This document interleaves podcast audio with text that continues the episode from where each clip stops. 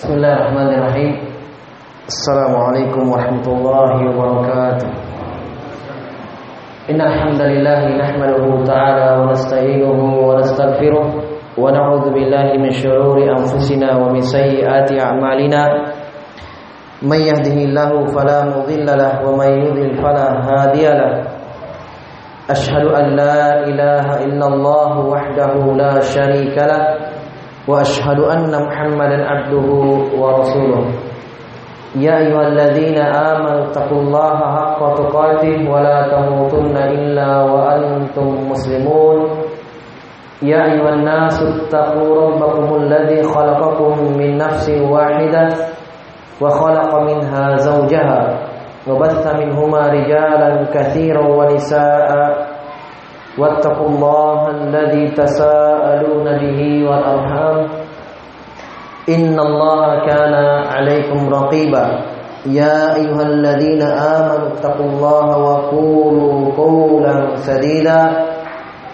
يصلح لكم أعمالكم ويغفر لكم ذنوبكم. ومن يطع الله ورسوله فقد فاز فوزا عظيما. أما بعد. فإن أصدق الحديث كتاب الله وخير الهدي هدي محمد صلى الله عليه وسلم وشر الأمور محدثاتها فإن كل محدثة بدعة وكل بدعة ضلالة وكل ضلالة في النار Jemaah salat maghrib yang dimuliakan oleh Allah Subhanahu wa taala Alhamdulillah pada malam hari ini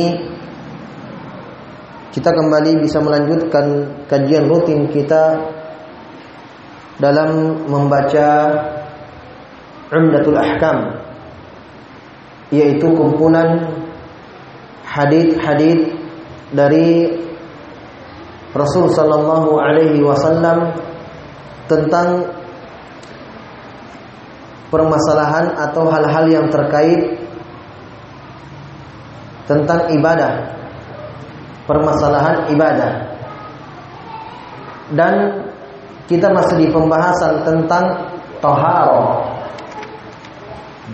Ya kan belum? Belum sholat. Iya. Belum masuk di pembahasan sholat. Sekarang kita masih di pembahasan bersuci. Bersuci. Dan yang terakhir kita bahas kita kaji yaitu tentang masalah mandi junub.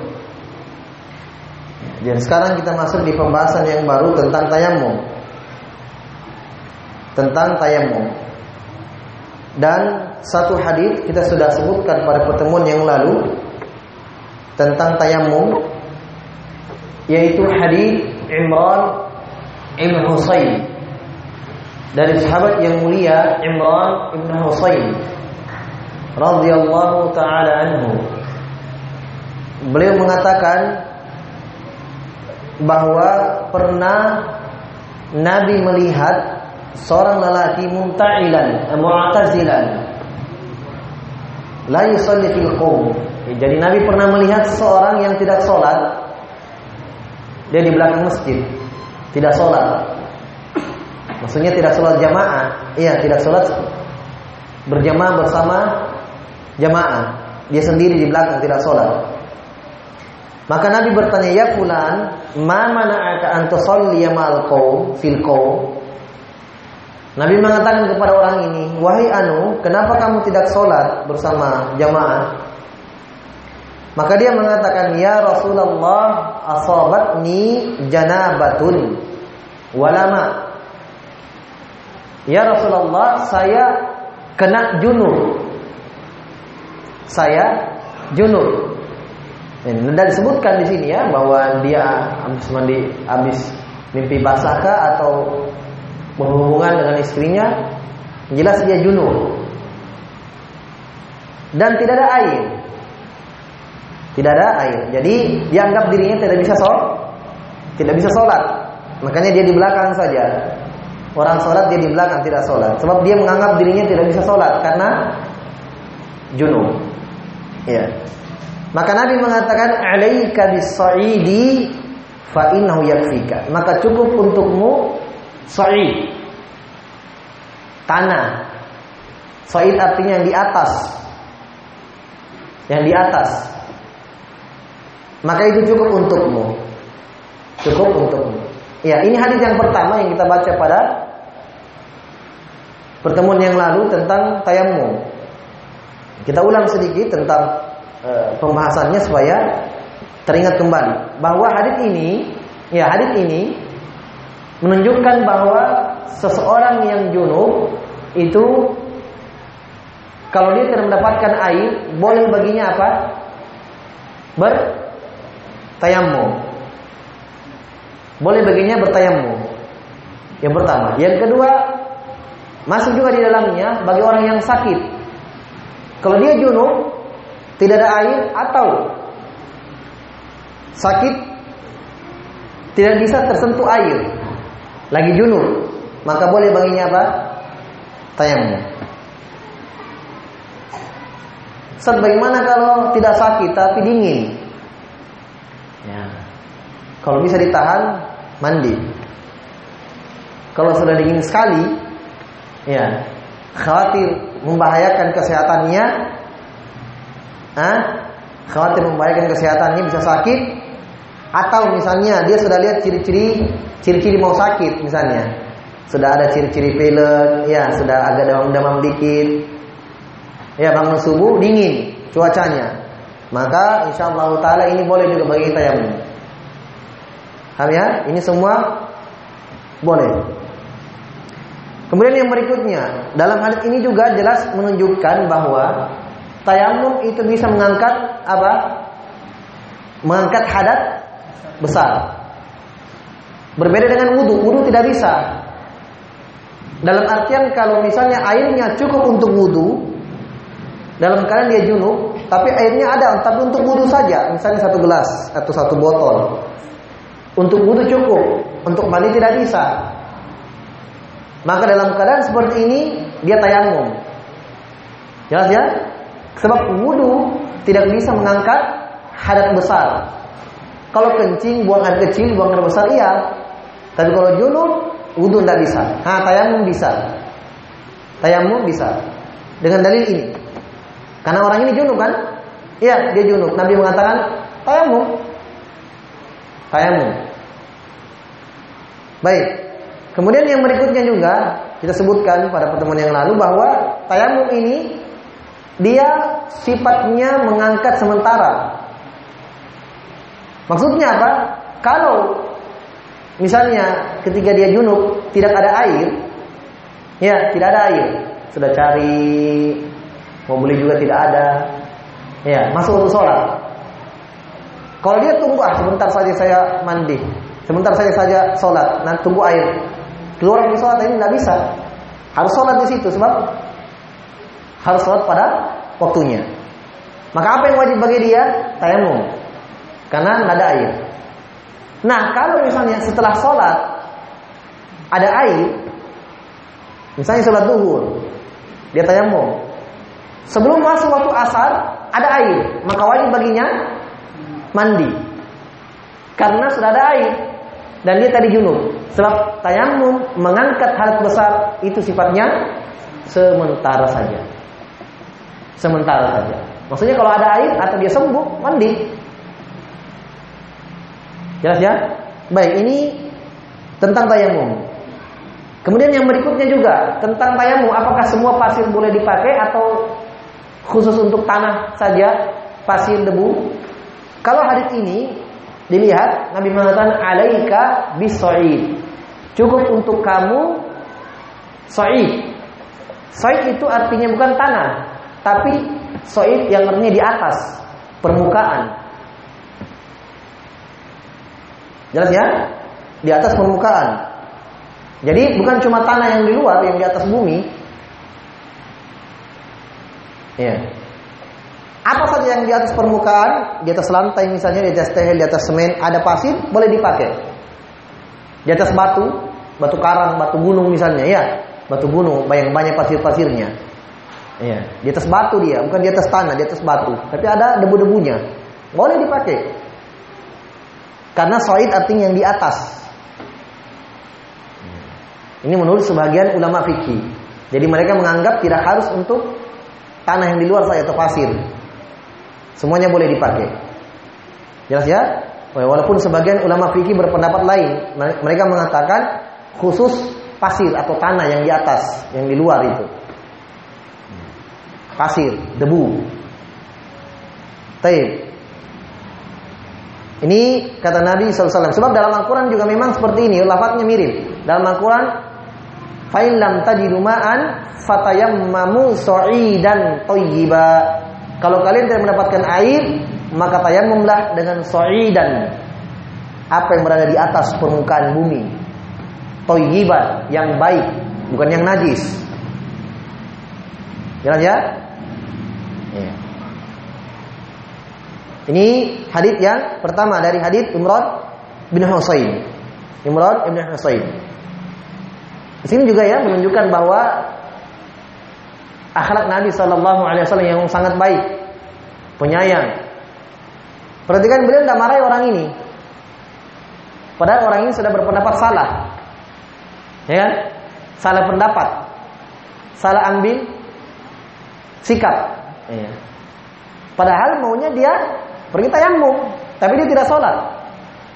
Tapi Nabi tidak marahinya. Nabi tidak menegurnya dengan keras atau memarahinya. Nabi hanya mengatakan, ya, cukup untuk kamu pengganti air, kamu tayamum saja dengan begini. Diajarkan caranya. Alaika disoid.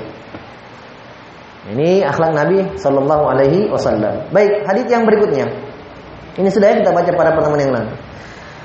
Hadis yang berikutnya hadis Ammar ibnu Yasir. Ammar bin Yasir. Ini sahabat yang mulia, Ammar bin Yasir.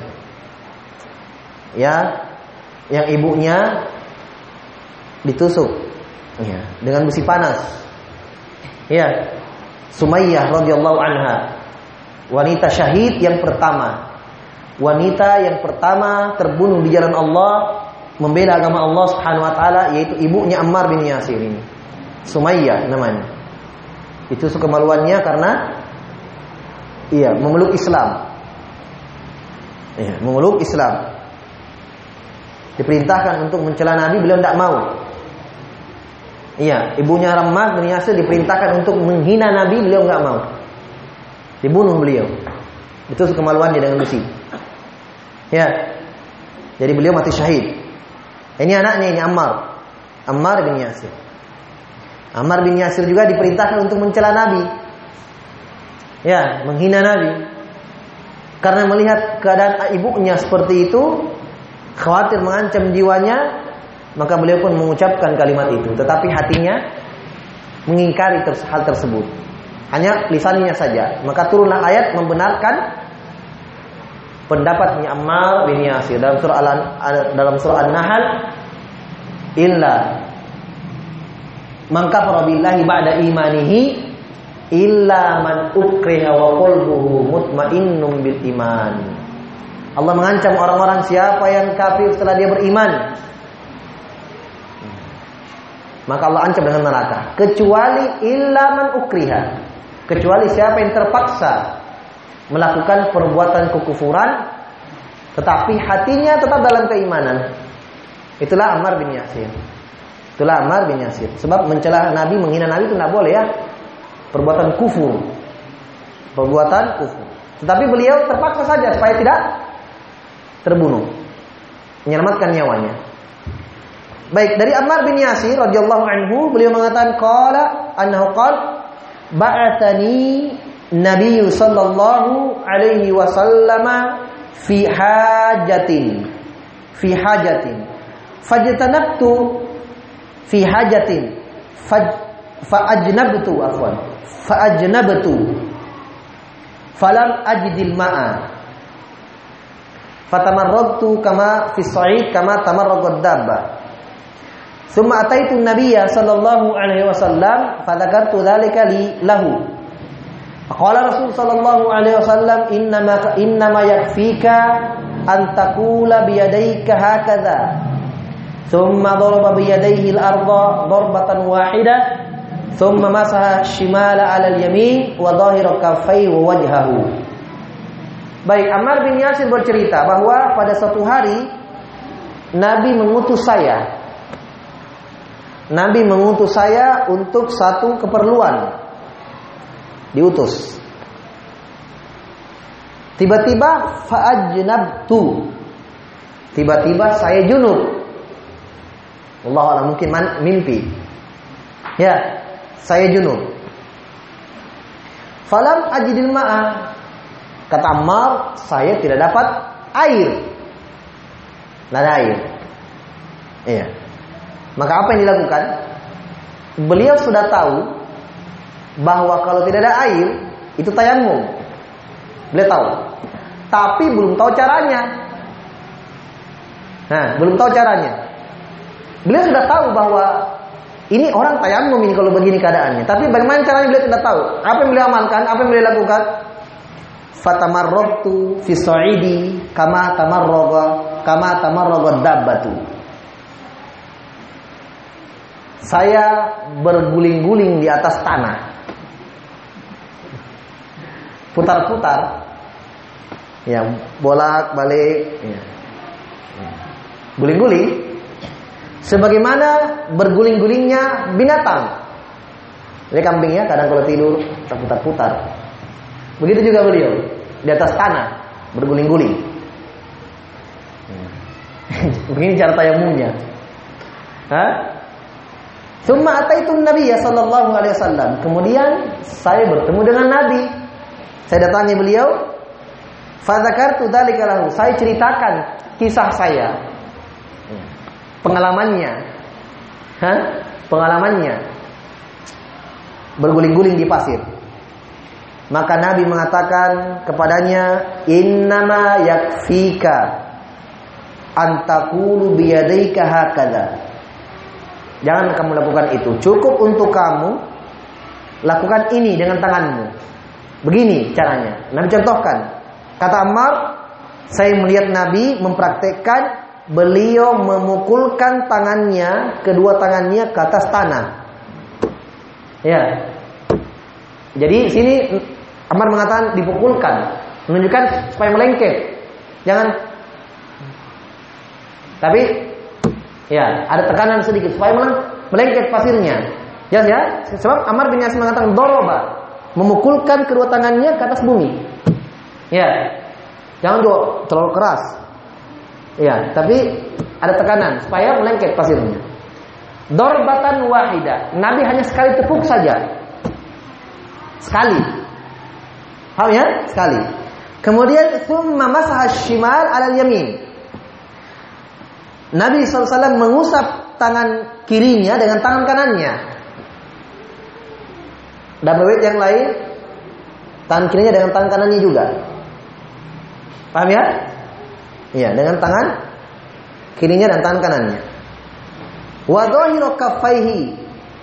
Demikian pula beliau mengusap telapak tangannya. Ini zahir. Nah, dua-duanya. Jelas? Satu kali kemudian hmm. Kalau ini enggak karena sudah kena pasir. Ya kan? Ini di atas wa wajhahu dan tangan dan wajahnya juga. Selesai. Paham? Cuma satu kali. Kemudian tangan kanan mengusap tangan kiri, kemudian sebaliknya juga muka. Selesai. Jelas ya? Satu kali. Ini caranya. Jadi Nabi praktekkan seperti ini di hadapan Ammar bin Yasir. Di hadapan Ammar bin Yasir. Baik, di dalam hal ini terdapat beberapa hukum. Beberapa hukum. Yang pertama, yang pertama terdapat tata cara bertayamum. Ya, terdapat tata cara tayamum. Sebagaimana caranya yang disebutkan. Yang kedua, terdapat dalil bahwa sama dengan hadis sebelumnya. Tayamum bisa mengangkat hadis uh, mengangkat hadat besar. Sebab Ammar bin Yasir mengatakan saya ju, junub. Kemudian Nabi mengajarkan dia apa? Bertayamum. Ya, ya, dan memang tidak ada air. Di sini juga menunjukkan dalam hal ini juga menunjukkan bahwa jangan langsung tayamum. Kalau junub, cari air dulu. Makanya Amr bin Yasir mengatakan falam ajib. Falam ajib. Apa arti falam ajib? Saya tidak dapat air. Bukan beliau mengatakan tidak ada air. Paham? Karena bisa jadi tidak ada air di sampingnya, mungkin tempat lainnya ada. Paham maksudnya? Maksudnya bisa dia cari. Makanya Ammar bin Yasir dengan bahasa yang detail. Falam ajidil ma'a. Saya tidak dapat air. Maksudnya apa? Dia sudah cari air itu. Tapi tidak dapat. Jelas ya? Jangan terlalu cepat langsung tayamum saja deh. Nggak ada air. Eh, tetangga punya air? Eh, tetangga tidak ada air? Ada orang jual air. Ada uang. Beli. Paham ya? Beli. Nah, itu tetangganya tahu orang tidak ada air mau beli air, angkat harganya tinggi-tinggi. Hah? Udah lihat wah ini orang butuh air ini. Sudah jual mahal-mahal. Nah ini bahaya memanfaatkan hajat manusia. Jelas ya? Ulama fikih mengatakan kalau seperti itu ada uangnya beli air, tetapi harganya membahayakan dia harganya. Maksudnya terlalu mahal diangkat. Ya. Ya, dan dia mungkin uangnya kalau dia beli air ada tapi uangnya sedikit. Mungkin ada yang hajat-hajat yang lain yang lebih butuh dia dengan itu. Ulama mengatakan kalau seperti ini dia tayamum saja. Jelas ya? Ulama fikih dalam buku-buku fikih menjelaskan ukurannya. Kapan dia wajib beli air? Ketika uangnya ada dan tidak memudaratkan dia harganya. Maksudnya harganya ya biasa dan dia juga uangnya banyak alhamdulillah beli ini wajib beli. Uangnya cuma 20 ribu. Hah? Uangnya cuma 20 ribu. Misalnya ya, ini anak kos, hah? Bujang. Uangnya cuma 20 ribu. Harga air? Hah? 18 ribu. Tinggal 2 ribu. Tayamum. Tayamum ini. Ya ulama fikir mengatakan tayamum karena harganya membahayakan dia, memudaratkan dia. Jelas ya? Tapi kalau misalnya ada ada harta lebih beli. Wajib beli air, jangan tayamum karena dia mampu untuk beli. Mampu untuk beli. Baik, makanya Amr bin Yasir mengatakan saya tidak mendapatkan air. Saya tidak mendapatkan air. Baik, di dalam hadis ini juga terdapat di, terdapat dalil tata cara tayamum. Ya, sebagaimana yang kita jelaskan tadi bahwa Nabi memukulkan tangannya sekali saja. Memukulkan, memukulkan tangannya sekali. Kemudian beliau mengusap tangannya kanan dan kiri, kemudian mengusap wajahnya. Mengusap wajahnya. Taib. Kemudian dalam hadis ini juga terdapat dalil bahwa tidak ada perbedaan antara hadat kecil dengan hadat besar. Cara tayamumnya. Paham ya? Tidak ada perbedaannya. Maksudnya kalau dia misalnya junub, berarti berarti ini hadat besar. Tayamumnya sama kalau dia tidak junub. Ya, cuma buang air besar, buang air kecil, buang angin, batal wudhu. Tapi mau berwudhu tidak ada air. Ya, tidak ada air. Sudah cari juga tetangga tidak ada, mau dibeli juga tidak ada. Sudah adzan, sudah ikomat orang, sudah sholat, tayamum. Caranya sama. Hadat kecil dengan hadat besar, sama saja, tidak ada perbedaan. Jelas ya? Bukan berarti kalau hadat besar, oh berarti harus mandi pasir. Sama saja, hadat kecil, hadat besar sama. Jelas ya? Sama saja, tidak ada perbedaan. Kemudian, ya, ini terdapat juga terdapat apa? Pengajaran dari Nabi Shallallahu Alaihi. Ya. Kemudian terdapat dalil juga bahwa syariat Islam adalah syariat yang sangat memudahkan bagi pemeluknya, tidak mempersulit. Ya. Tidak mempersulit. Sebagaimana dalam Al-Quran dikatakan, yuridullahu bikumul yusra, wala yuridu bikumul usra. Allah menginginkan kepada kalian itu kemudahan. Allah tidak menginginkan kepada kalian itu kesulitan, kesusahan. Selalu ada kemudahan. Jelas ya? Dari hadis ini juga terdapat diambil kaidah oleh ulama. Apa kaidahnya? Al masyaqqatu tajlibu taisir. Iya, ketidakmampuan, kesulitan itu selalu lahir dari situ kemudahan. Itu kaidah. Jelas ya? Ini kaidah paten ini. Kalau ketidakmampuan kesulitan ada, itu pasti dimudahkan di situ. Contoh dalam sholat, orang kalau tidak mampu berdiri duduk, tidak dipaksa duduk, tidak dipaksa berdiri. Ya, tidak dipaksa berdiri kalau dia tidak mampu duduk. Ya kan? Dalam hadits Imran bin Husain, beliau pernah kena ABY.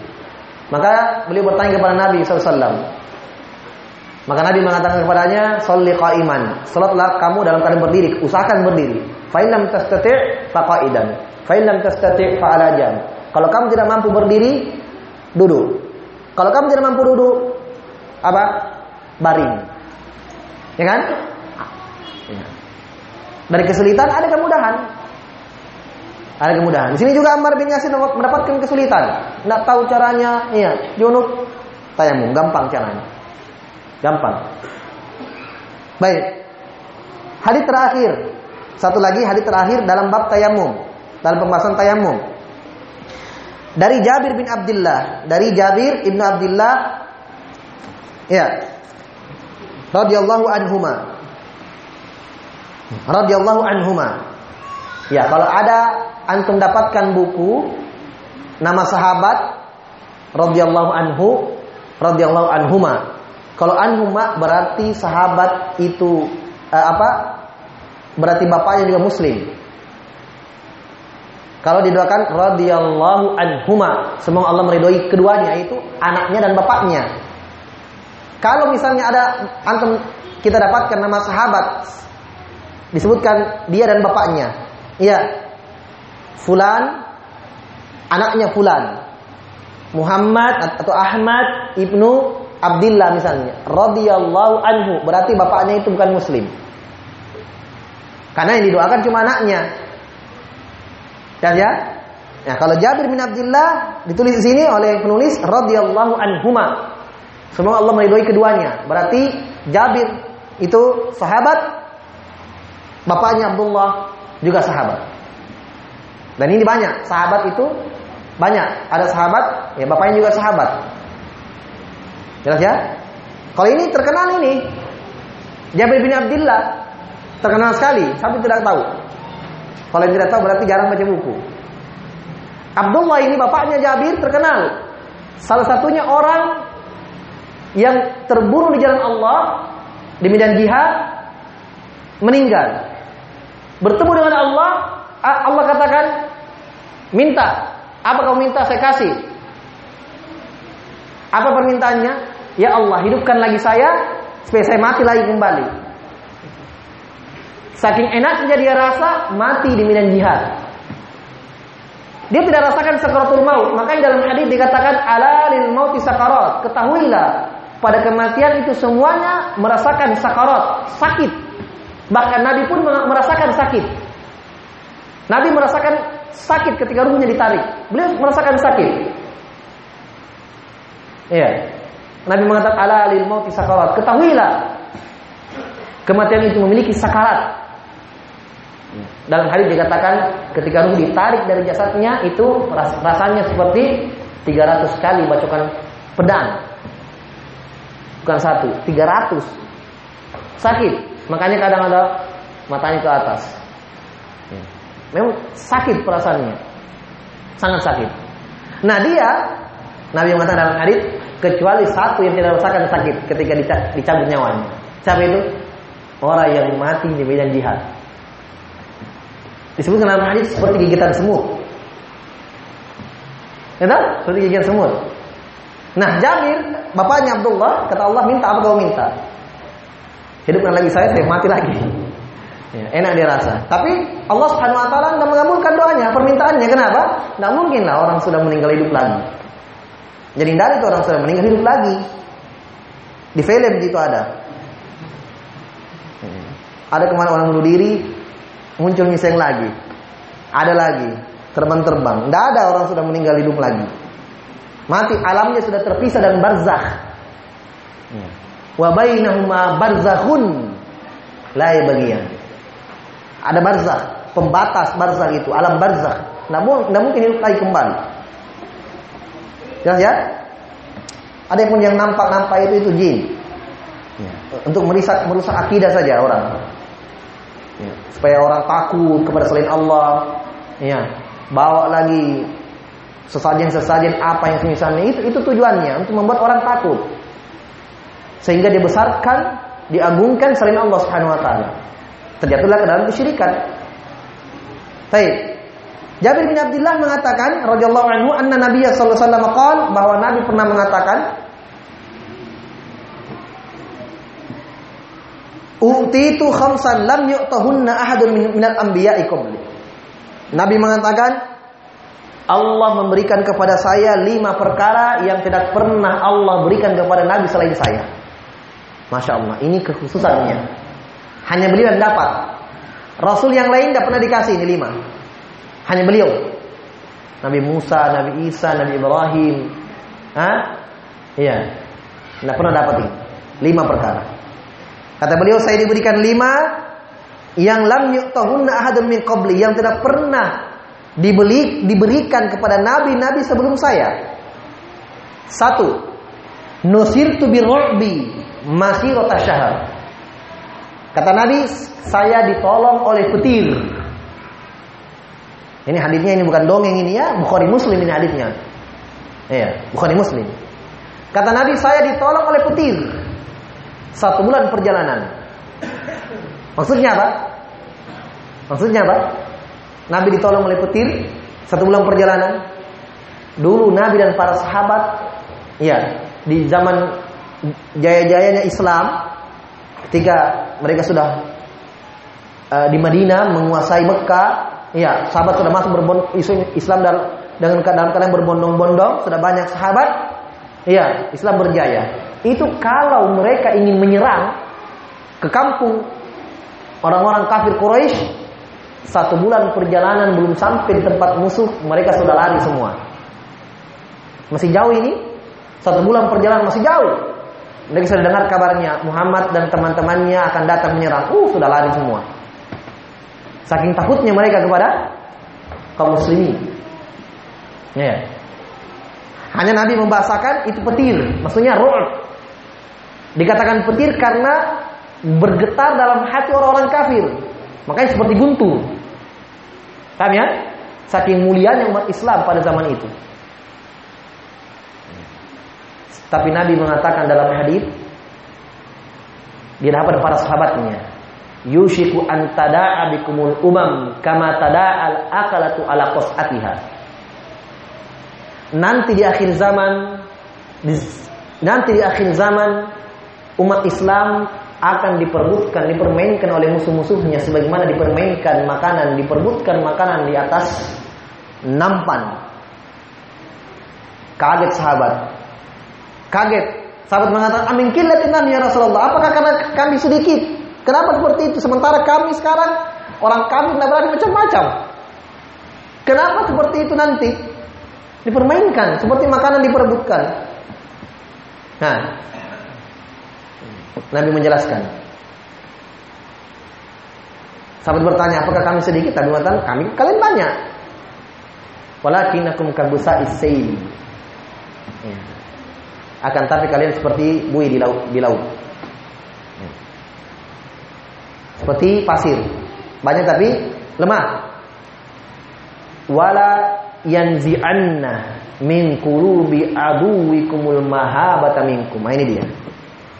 Allah telah cabut rasa segan itu yang ada dalam dada-dada musuh-musuh Islam. Dicabut sudah. Tidak ada lagi. Iya. Dipermainkan umat Islam. Tapi dulu tidak berani wala fi qulubikumul wala fi qulubikum al-wahan dan Allah akan menancapkan pada dalam hati-hati kalian al-wahan. Apa itu wahan? Penyakit. Apa itu wahan? Nabi mengatakan hubbud dunya wa karahiyatul maut, cinta dunia dan takut mati. Ini sebabnya. Kenapa lemah kaum muslimin? Tidak sama dulu. Iya. Baik, apa lagi? Yang kedua, yang kedua, wajulat liyal ardu masjidan wa. Ah, ini dia. Kenapa dibawakan nanti ini dalam bab tayamum? Kenapa? Keutamaan kedua Nabi mengatakan dan Allah jadikan untuk saya bumi semua masjid dan suci. Maksudnya apa? Nabi menjelaskan, fa ayyuma rajulin min ummati adrakat shalah falyusalli. Di mana pun kalian didapatkan waktu sholat, sholat saja di mana pun kalian berada. Semua masjid. Dalam hadis yang lain kecuali perkuburan illal makbar wal hammam, kecuali perkuburan dan kamar mandi. Maksudnya apa? Di luar sholat bisa. Di lapangan sholat id boleh. Lapangan boleh silahkan. Yang pertama, yang kedua semua suci bisa dipakai bertayamum. Semuanya tanah-tanah yang ada di atas. Jelas ya? Nabi katakan Allah menjadikan untuk saya semua tanah suci. Bisa sholat di situ. Nah, ini inilah tujuannya dibawakan hadis ini untuk menjelaskan bahwa semua tanah itu su, suci. Kecuali kalau kita lihat sudah ada najisnya. Kita sudah lihat anak kita kencing di situ depan rumah. Tayang di situ. Itu sudah tidak najis, sudah tidak suci lagi, sudah najis. Tapi kalau misalnya tidak ada kita lihat apa-apa, asalnya su suci. Kecuali kalau sudah lihat di situ ada anjing berak misalnya, ya ada orang di situ buang air kecil, maka sudah tidak, ya suci lagi. Jadi kalau kita bisa mengambil kesimpulan di sini, semua tanah suci, air semua suci. Tanah air itu semua suci. Jadi jangan ragu-ragu mau berwudu, ih ini air anak najis tidak? Pakai saja, suci. Kecuali kalau sudah lihat anak kencing di dalam baskom itu, ya sudah jangan pakai wudu. Iya, sudah cium baunya bau bau pusing. Jangan pakai wudu, sudah berubah ya. Tapi kalau asalnya, makanya air laut bisa dipakai berwudu, air hujan bisa dipakai berwudu. Semuanya suci semuanya. Ini suci, suci, semua suci. Asal sesuatu itu suci. Jelas ya? Dalil dalam Al-Quran, Huwa alladhi khalaqalakum ma fil ardi jami'an. Dialah Allah yang menciptakan untuk kalian semua yang ada di dalam di atas bumi itu untuk kalian pakai. Berarti semua itu suci. Ya, kecuali kalau ada yang jelas yang yang kita lihat, kita saksikan itu sudah terkena najis. Semua pakaian, makanan, semuanya suci. Baik. Kemudian yang ketiga, Wa li al-ghanaim dan dihalalkan untuk saya gonima. Apa itu gonima? Gonima itu harta rampasan perang. Kalau so, kaum muslimin menaklukkan orang-orang kafir ada hartanya mereka, nah itu ambil, ambil pungut semua pungut. Rezeki itu rezeki. Ya, gonima namanya, harta rampasan perang. Tapi ini dibagi, tidak boleh berebut. Tidak boleh berebut, dibagi. Iya. Baik, ini gonima halal. Walam tahilla li ahadin qabli. Nabi mengatakan dan gonima ini tidak dihalalkan untuk selain saya. Yang berikutnya waktu itu syafaat. Yang ketiga, Allah. Yang kedua, yang yang keberapa ini? Yang keempat. Allah memberikan kepada saya syafaat. Syafaat. Yang diinginkan di sini adalah syafaat al-uzma, syafaat yang besar, yang agung, yang hanya beliau yang punya. Yaitu pada hari kiamat Beliau berdoa kepada Allah agar dipersegerakan hari berbangkit. Para nabi tidak bisa. Ya, manusia datang kepada Nabi Adam. Wahai Adam doakan kami kepada Allah agar dipersegerakan hari berbangkit. Sebab manusia kepanasan. Adam mengatakan saya tidak bisa. Nafsi nafsi. Datang kepada Nabi Musa sama jawabannya nafsi nafsi. Terakhir beliau datang, mereka datang kepada Nabi kita Muhammad SAW. Nabi mengatakan sayalah pemilik syafaat itu. Ini syafaat yang dimaksud. Yang terakhir, wa kana nabiyyu yub'atsu ila qaumi khassatan wa bu'istu ila nasi ammah. Yang terakhir kekhususan beliau adalah kata beliau nabi itu diutus untuk kaumnya secara khusus. Adapun saya Allah mengutus saya untuk manusia seluruhnya. Ya, ini lima kekhususan Nabi Shallallahu Alaihi Wasallam yang Allah berikan kepada beliau dan tidak pernah diberikan kepada nabi-nabi yang lainnya. Taib. Cukup dulu ya. Kesimpulannya hadis ini untuk menjelaskan apa? Tentang semua tanah itu su suci, bisa dipakai untuk bertayamum. Silahkan. Taib itu tujuan dibawakan hadis ini dalam pembahasan tayamum. Taib cukup dulu di sini ada banyak pertanyaan. Jika kita diundang makan oleh orang kafir, bolehkah kita memenuhinya? Tidak bisa. Tidak bisa. Undangan undangan itu wajib didatangi kalau muslim. Makanya Nabi mengatakan hakul muslim alal muslim khamsun. Hak muslim terhadap muslim yang lainnya itu ada lima. Maksudnya kewajiban muslim yang lainnya terhadap kita ada lima. Apa itu? Satunya, yang salah satunya idza da'athu idza da'aka fa'ajib. Kalau saudaramu itu mengundang kamu, undang makan. Datang. Jelas ya? Datang. Tapi ulama fikih menjelaskan bahwa yang wajib di sini adalah undangan walimah saja, pernikahan. Adapun undangan yang lainnya itu tidak tidak wajib dipenuhi, sunnah saja. Jelas ya? Undangan eh, makan biasa, itu rumah dulu makan, undangan apa saja yang jelas, bukan undangan walimah, undangan pernikahan, jamuan, itu tidak wajib. Tapi sebagian mengatakan semuanya wajib. Tapi kalau orang kafir yang mengundang, tidak. Gugur kewajiban. Karena Nabi mengatakan hakul muslim ala muslim. Tapi bukan berarti datang ke rumahnya tidak boleh. Boleh datang ke rumahnya. Nabi pernah mendatangi orang Yahudi ke rumahnya. Sudah sakratul maut, matanya sudah di atas. Hah? Nabi datang kepada di rumahnya, masuk dalam kamarnya lah, dalam rumahnya. Sahabat di luar. Nabi datang untuk apa? Ucapkan cepat la ilaha illallah. Orang Yahudi ini mengatakan la ilaha illallah. Masya Allah, baru mati. Nabi keluar sambil mengatakan alhamdulillahilladzi qad anqadhahu minan nar. Segala puji hanya milik Allah yang telah menyelamatkan orang ini dari neraka. Masya Allah. Didatangi kalau ada masalah kebaikannya. Jelas ya? Tapi kalau misalnya tetangga kita orang begini meninggal, jangan pergi itu bantu, tidak boleh. Bantu bikinkan papannya datang haram, tidak boleh. Kafir itu tidak boleh. Jelas ya? Ini sering ditanya, tidak boleh datang. Kalau muslimnya bantu, bantu bikinkan ini, bantu, bantu. Apalagi kalau tetangga. Tapi kalau kafir tidak, tidak boleh. Tidak ada kehormatan untuk mereka. Lah hormat. Apalagi meninggal di kekafiran. Baik.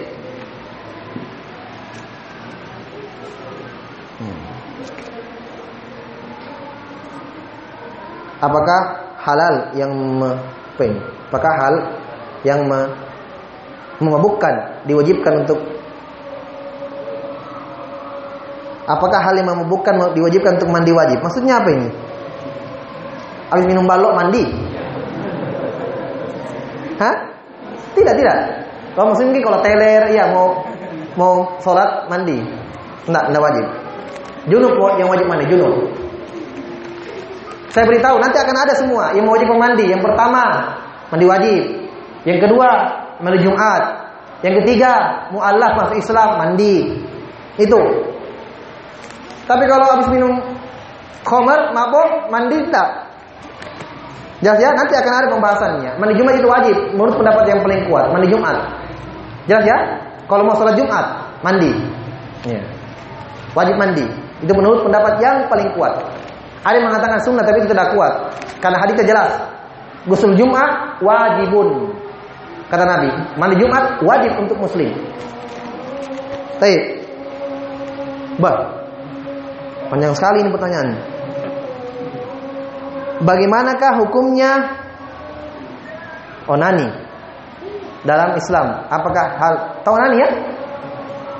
Atau saya rinci lagi? Tidak usah mengeluarkan sendiri. Atau biasa dibilang kebiasaan rahasia. Onani. Apa hukumnya? Dalam Islam tidak boleh. Haram. Karena ada pendapat yang mengatakan boleh eh, lebih baik lakukan itu daripada berzina. Ngeri jemaah. Ya Nabi katakan kepada pemuda perhatikan ini ya bukan saya katakan ini Nabi Ya ma'syarus ya ma'syarus syabab, wahai anak muda, dipanggil anak muda. Kalau kalian mau menikah, fani sata'tum fani Man istata'a minkumul ba'ah. Siapa yang mampu kalian untuk ba'ah? Ba'ah itu menikah. Kemampuan dari dua hal, mampu dari sisi harta dan mampu dari sisi melakukan hubungan. Bukan kemasyawat, bukan mampu. Kata Nabi, fal menikahlah.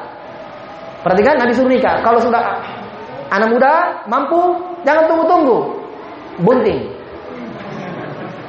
Nabi katakan, siapa yang tidak mampu, fa'alaihi bisawm. Faman lam yastati' fa'alaihi bisawm. Siapa yang tidak mampu menikah, apa kata Nabi pergi onani? Hah? Fa'alaihi bisawm. Perbanyak puasa. Puasa itu yang menghalangi dari zina, puasa bukan onani. Iya kan? Nabi katakan, kalau memang itu jalan keluar, pasti Nabi sebutkan tidak ada jalan keluar yang kecuali pasti Nabi sudah ajarkan kepada umat, iya kan? Pasti Nabi ajarkan, masa Nabi biarkan sahabatnya terjadi dalam zina? Kalau memang itu jalan keluar yang tepat. Tapi Nabi katakan puasa, karena innahu aghaddu basar wa ahsanu farj. Ya. Menikah itu lebih menurunkan pandangan dan menjaga kemaluan. Terus puasa, kata Nabi fa innahu wija. Puasa itu ada tameng. Puasa itu menghalangi. Bukan onani.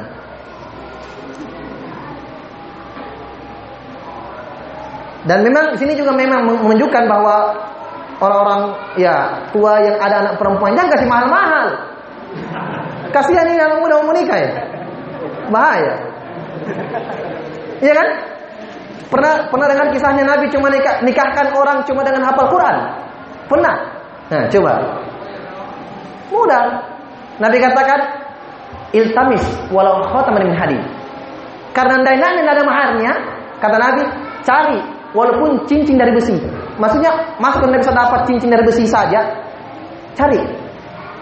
Bukan emas, bukan perak, besi.